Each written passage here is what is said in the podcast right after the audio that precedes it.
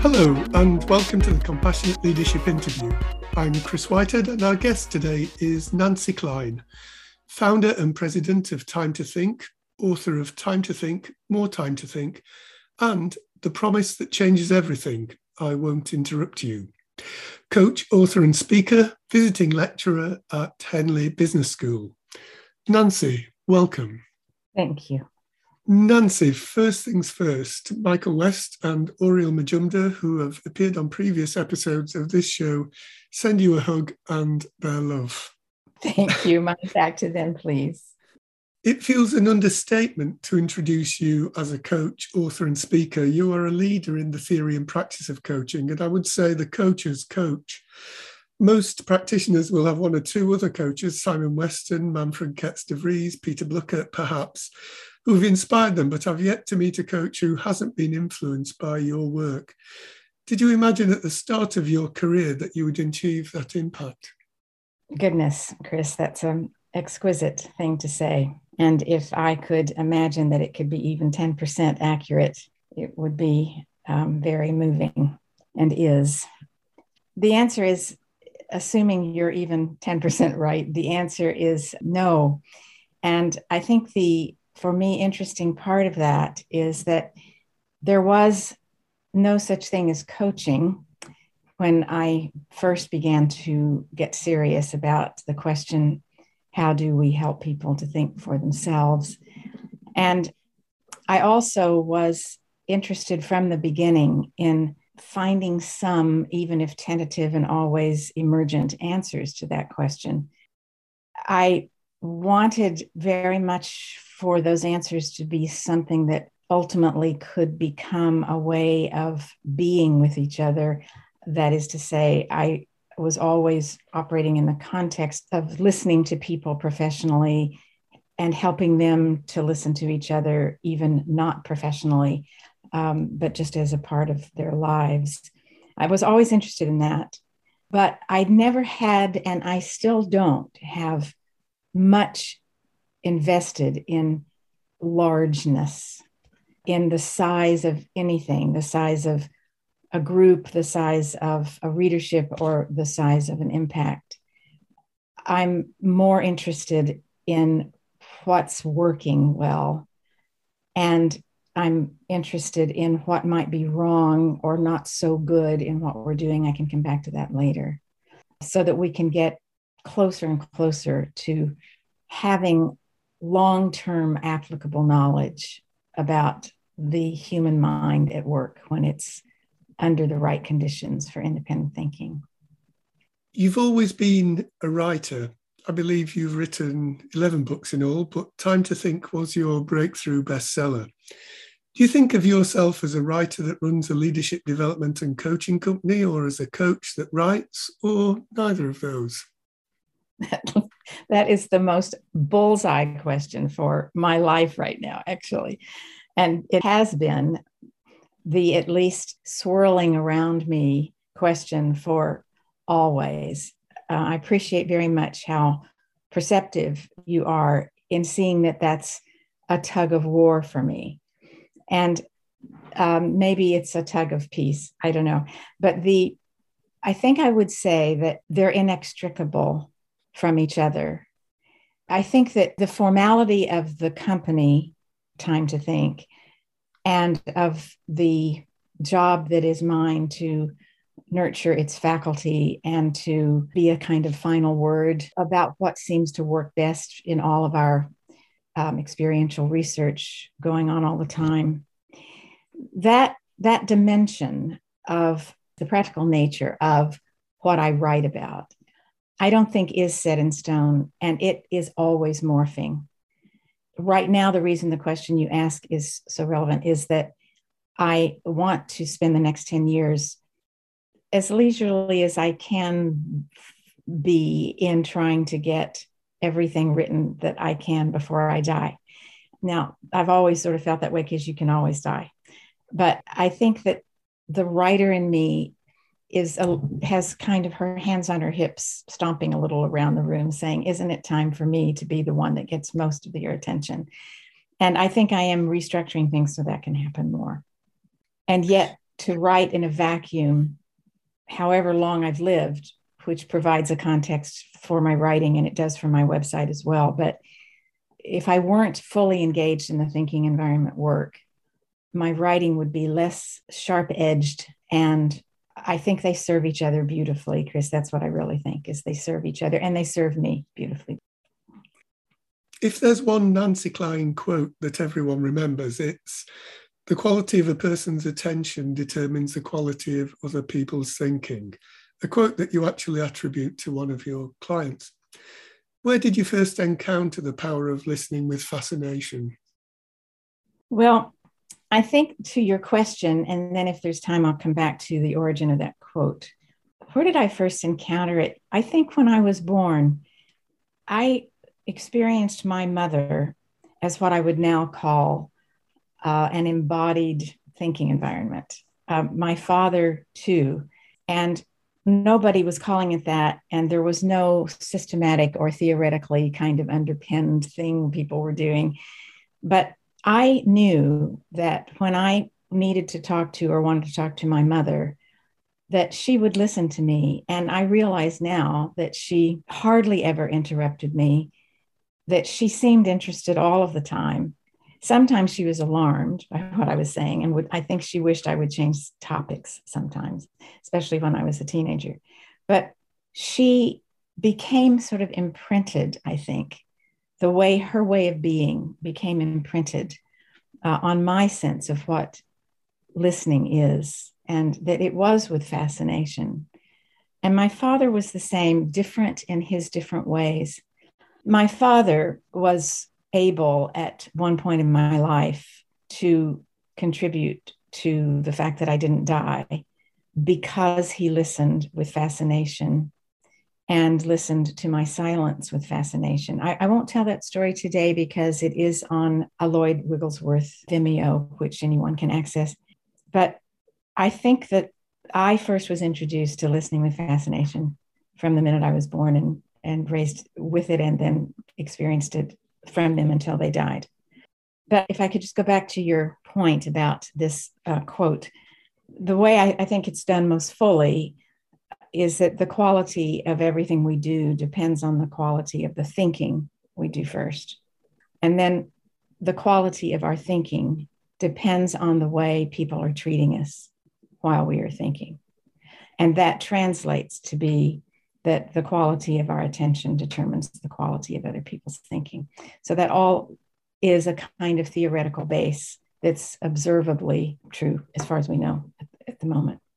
And it was a pleasure in my very early days of working for corporate leadership development when one of my clients said, Actually, what I think we're experiencing here, Nancy, is that our attention is in fact generating the thinking of the other person. And I, I think because that was a science based corporation, I was very excited to see that that much discernment uh, seemed to be evident to him and corroborated what I was thinking, but hadn't quite been bold enough to say.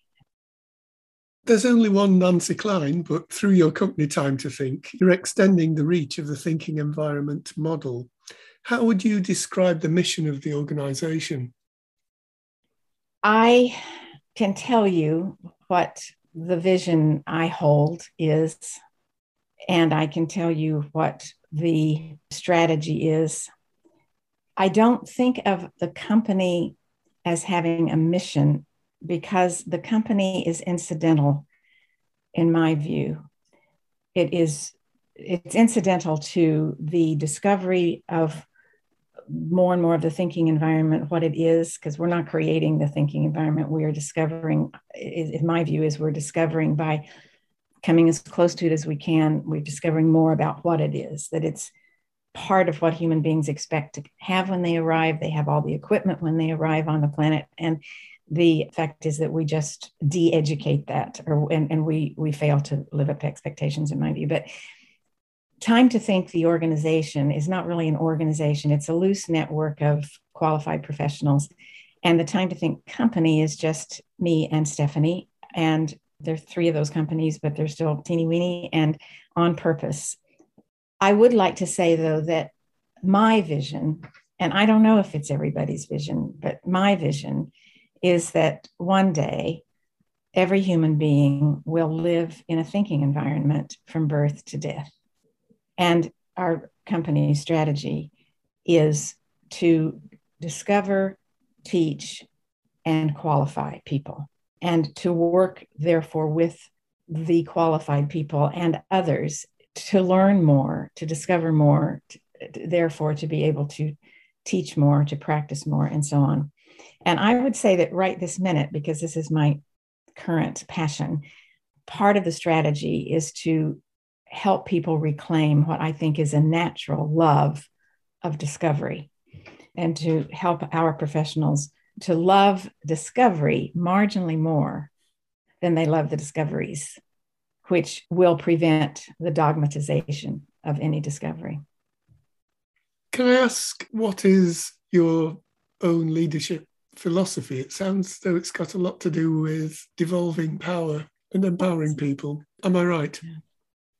When I first th- started thinking about your question, uh, my leadership philosophy, I would say this, which I will in a second. Whether it has to do with devolving power, very interesting, not sure.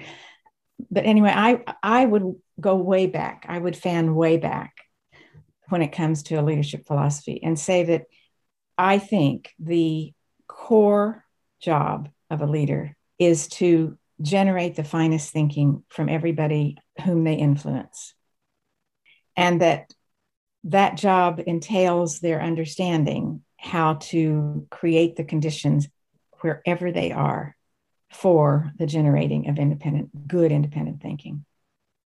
And I guess that you could say, therefore, that if independent thinking is seen by the leader to be their primary obligation to produce, that they are devolving power by definition. If power can be said to be impact rather than control. And so I would guess that there, there, are lots of ways to devolve power. They don't all lead to independent thinking. But I would guess that you couldn't get to independent thinking without devolving power. You are author of Women and Power How Far Can We Go and an advocate for women in positions of leadership. Do you believe that there are differences between the way in which men and women lead? I think that there are differences in what the male and female, roughly speaking, cultures allow by way of instruction in how to lead or permission for ways to lead. I don't see any evidence yet that inherently women lead differently than men. You can't kind of get the cultural conditioning out of people sufficiently to be sure what they would be doing if everything they're doing were not influenced by the culture. And so, what I think works better is the question what in, say, women's culture allows women to create thinking environments more readily, more comfortably, and more often than men's culture does. And equally important, what is it in men's culture that allows men to assume they will be thinking, to assume they will be making the decisions, to be able to lead from, generally speaking, a greater expectation of influence and leadership in that way. And what I find exciting and have now for all the years since that wonderful engagement you mentioned earlier, so, so nearly 30 years, is because it's a cultural learning, it can be unlearned. You can't undo the fact that you learned it, but you can start to at least superimpose on it the other gender's cultural permission to create thinking environments. And so, on their own, if you just left to themselves, women would typically listen longer, they would typically be more consultative, and men would typically interrupt more and they would typically dominate and not so be so interested in everybody's thinking. You know, that's probably true. You could probably figure the numbers would come would, would support that. But I think what's thrilling is to see that both genders, and I know that gender now, we should be talking about multiple genders, but I'm just going to get stay simple for the moment. That the culture of both genders allows for a version or a set of facets of the thinking. And women typically can then be comfortable giving attention, creating equality, generally creating more ease, though not always, but that their culture wouldn't be telling them to be tense all the time. And they can typically be more comfortable with the thinking environment component, which is feelings, because they've been allowed to cry and not be thought of as not a real woman. Whereas men, if they cry, are thought of as not a real man. And conversely, men can be very comfortable knowing that they have the right to think for themselves. So if you put both cultures together and blend them, which is what happens when men and women get together and become a thinking environment, they have to adopt each other's cultural permission for a thinking environment. And that fills out the gap in their own. That's how I would see it. Would you say that in some respects, women are better equipped to lead in the volatile, uncertain, complex, and ambiguous post industrial world in which we now find ourselves? No, I don't think inherently we are. Again, I think I would just reference what I said before that I think that people who are the most resilient in that kind of setting are the people that know how to create thinking environments. It's the thinking environment that is the resilience source. That's where resilience lies, I think. So, building on what you said actually before about filling in the gaps for one another, do you think maybe that the best thinking environment in the post industrial world is actually created when you have a mixture of men and women on the same team? Yes, I think generally that is correct. May I just add, though, that you can get the same effect if it's if it's an all male team let's say there will be a, a big deficit of experience and life experience that isn't the same for women and men. So that that will be a big deficit. But i would say the thinking environment will allow those men to be able to deal with this post-industrial world with the kind of resilience we want. And if it's all women the thinking environment because it expects the finest possible incisive thinking from women and confidence in their own um, ability to do that will also have a good effect. But I, I do think generally we need a balance, a mix. Yeah. In our email exchange before this interview, you said you were deeply committed to the NHS. Can you tell us why that is? I can. I came to Britain to um, live when I married Christopher. I moved here for love, um, but I would stay for the NHS. And, and it's because I see the NHS as one expression of the finest in civilization. I think it's because I think that human beings are born with a right to health care and a right to education. And most, so much of the world, and certainly the United States uh, generally as a body, would argue that we're born with the right to education, but not a right to health care. And so I would say that if you had to choose one over the other, eh, which would be a, a, a completely um, useless point idea, but if you did, you'd have to start with healthcare as the right because you can't get to education without a healthy body. So I just do think that the NHS is an expression of that principle of human right. And I think it also is a civilizing thing. And for me to come here, Chris, um, it took me two years before my automatic response to medical emergency was not, oh dear, they, we, whatever, will not be able to afford even to go to hospital that was my my knee jerk reaction every time I heard about something that was going to involve a lot of medical care was they'll never be able to afford that unless they had extraordinary insurance or something. There's something about going to bed at night and knowing that everybody's going to get the care they need whether or not they can afford it. There's something dignifying of my of me in knowing that they're being dignified when they enter a hospital, when they enter a surgery. We're all better people because that is going on.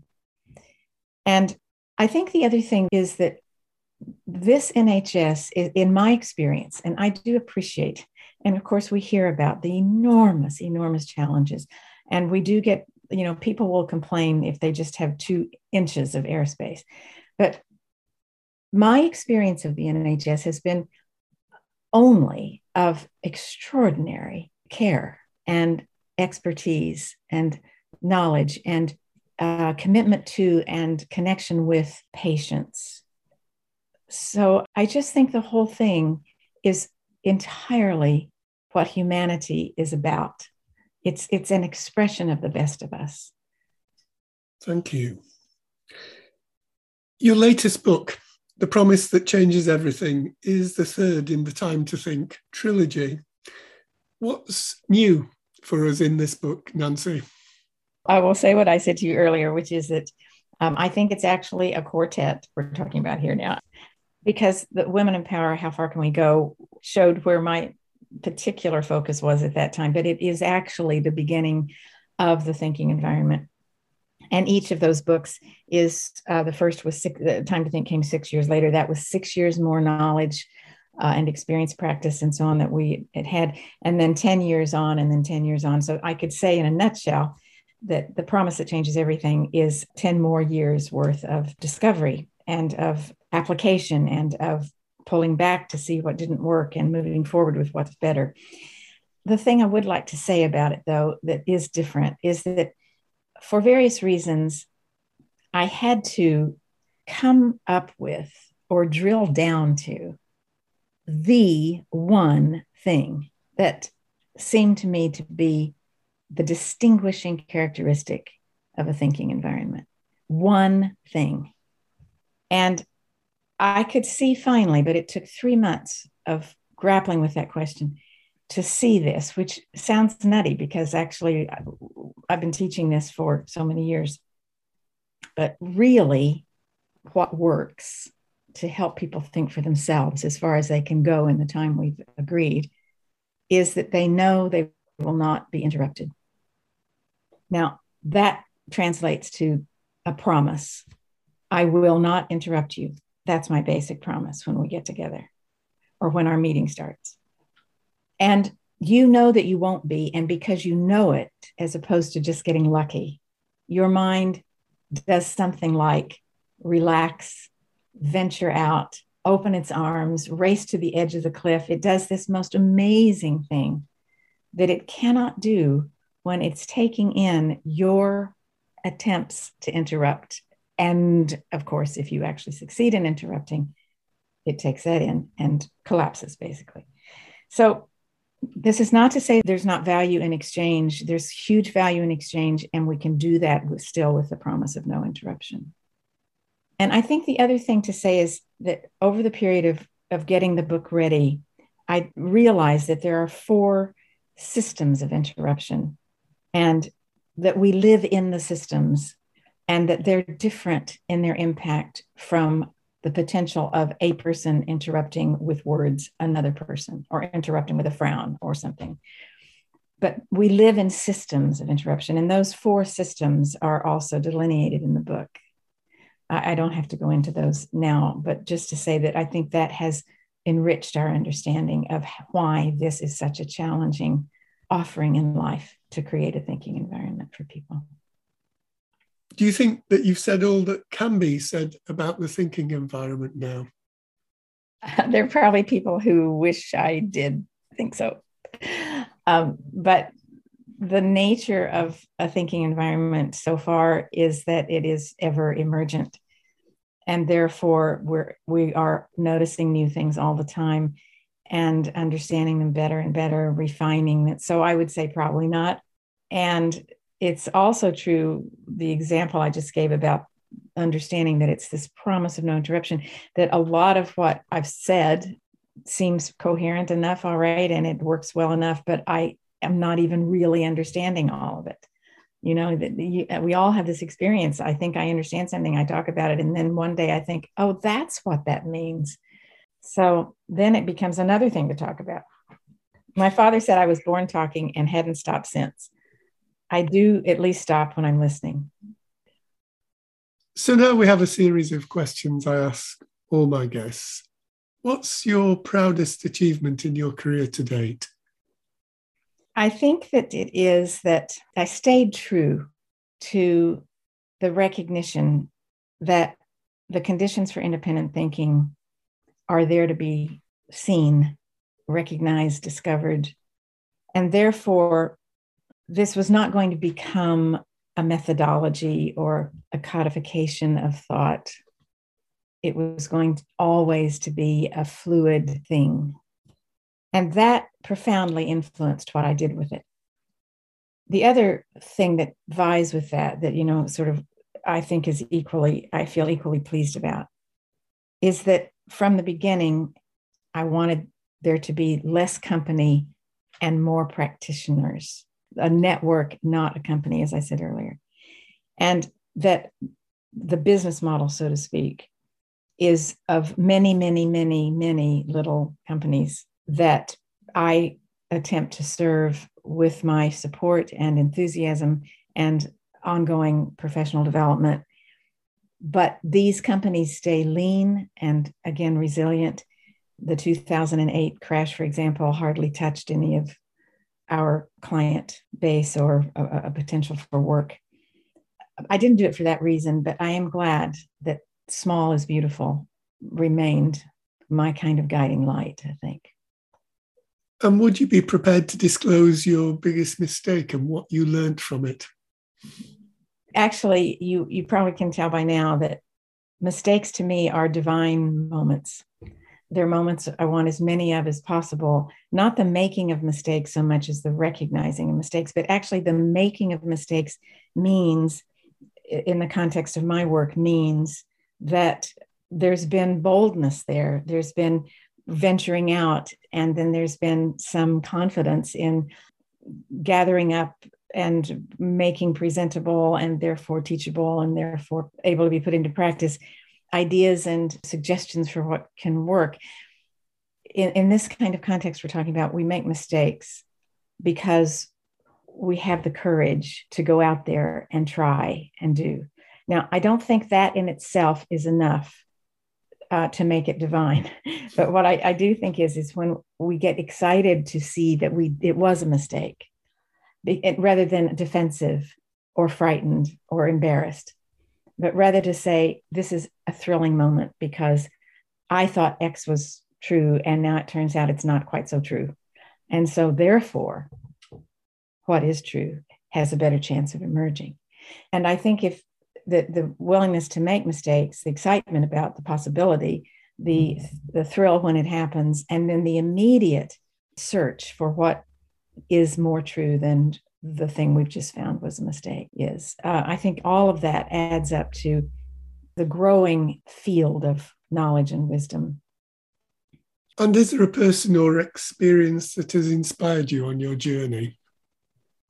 Yes in addition to my parents and some important teachers, and Christopher, my husband, who's one of the greatest inspirations in my life and whose own leadership in the world of organizations as chief executive over his period of work, uh, and especially as the founder of the London Lighthouse, the HIV and AIDS Center in West London in the mid 80s to and 90s.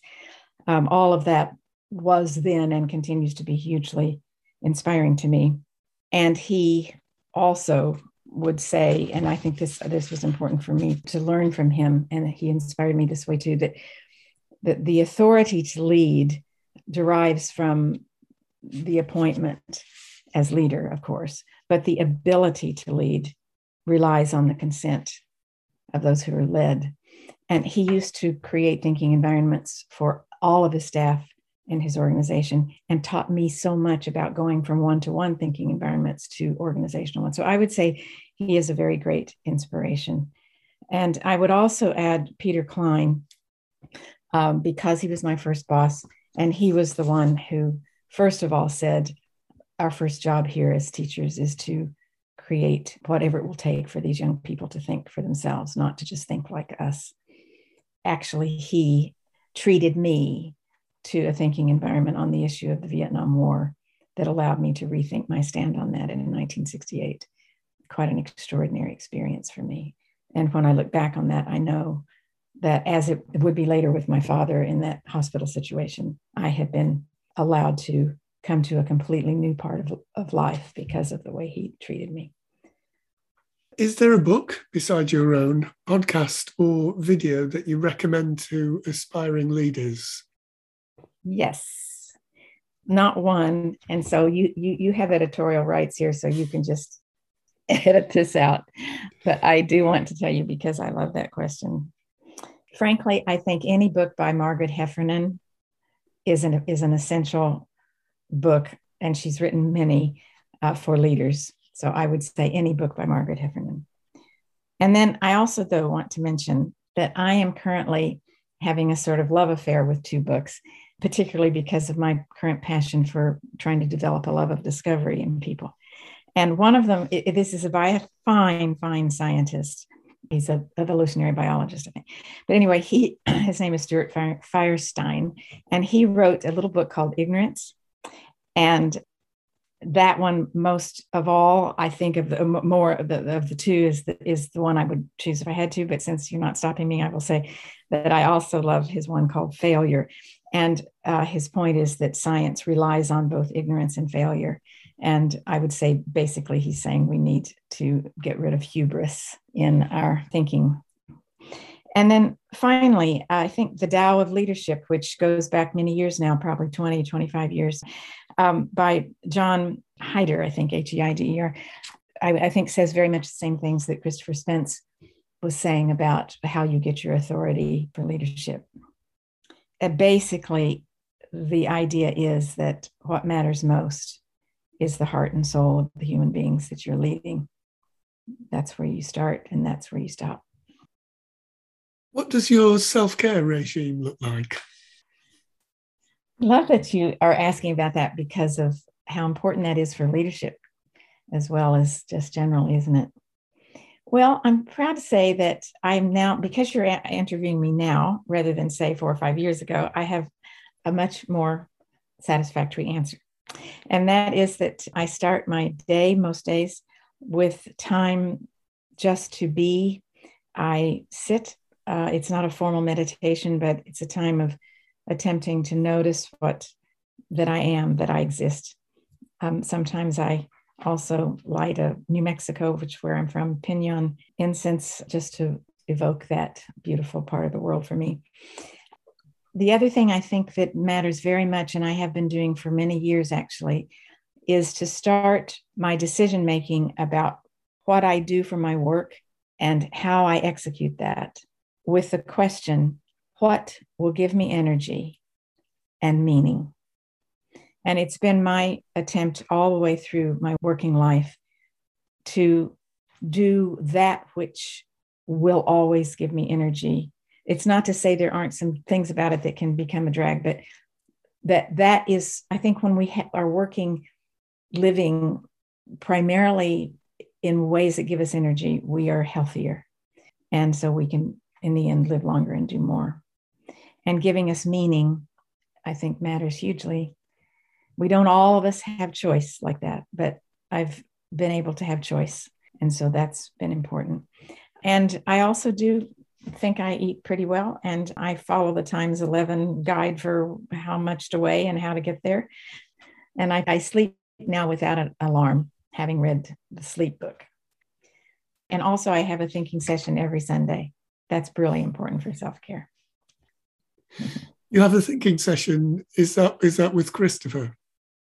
Well, he and I have a, a, it's not a formal thinking session, but the culture of our relationship has always been that we listen without interruption to each other. And uh, we take approximately equal turns. So at the end of the day, now it's so nice because we're home, but it's always been true. You know, how are you? How was your day? Becomes a time of listening without interruption and asking some questions to pull things out. And then the other thing is that on Sundays, I have a, an hour and a half thinking session with uh, one of my colleagues, one of my faculty members. And that is a time for me to think deeply and feel deeply and understand more and heal and all kinds of things. It's pretty magical.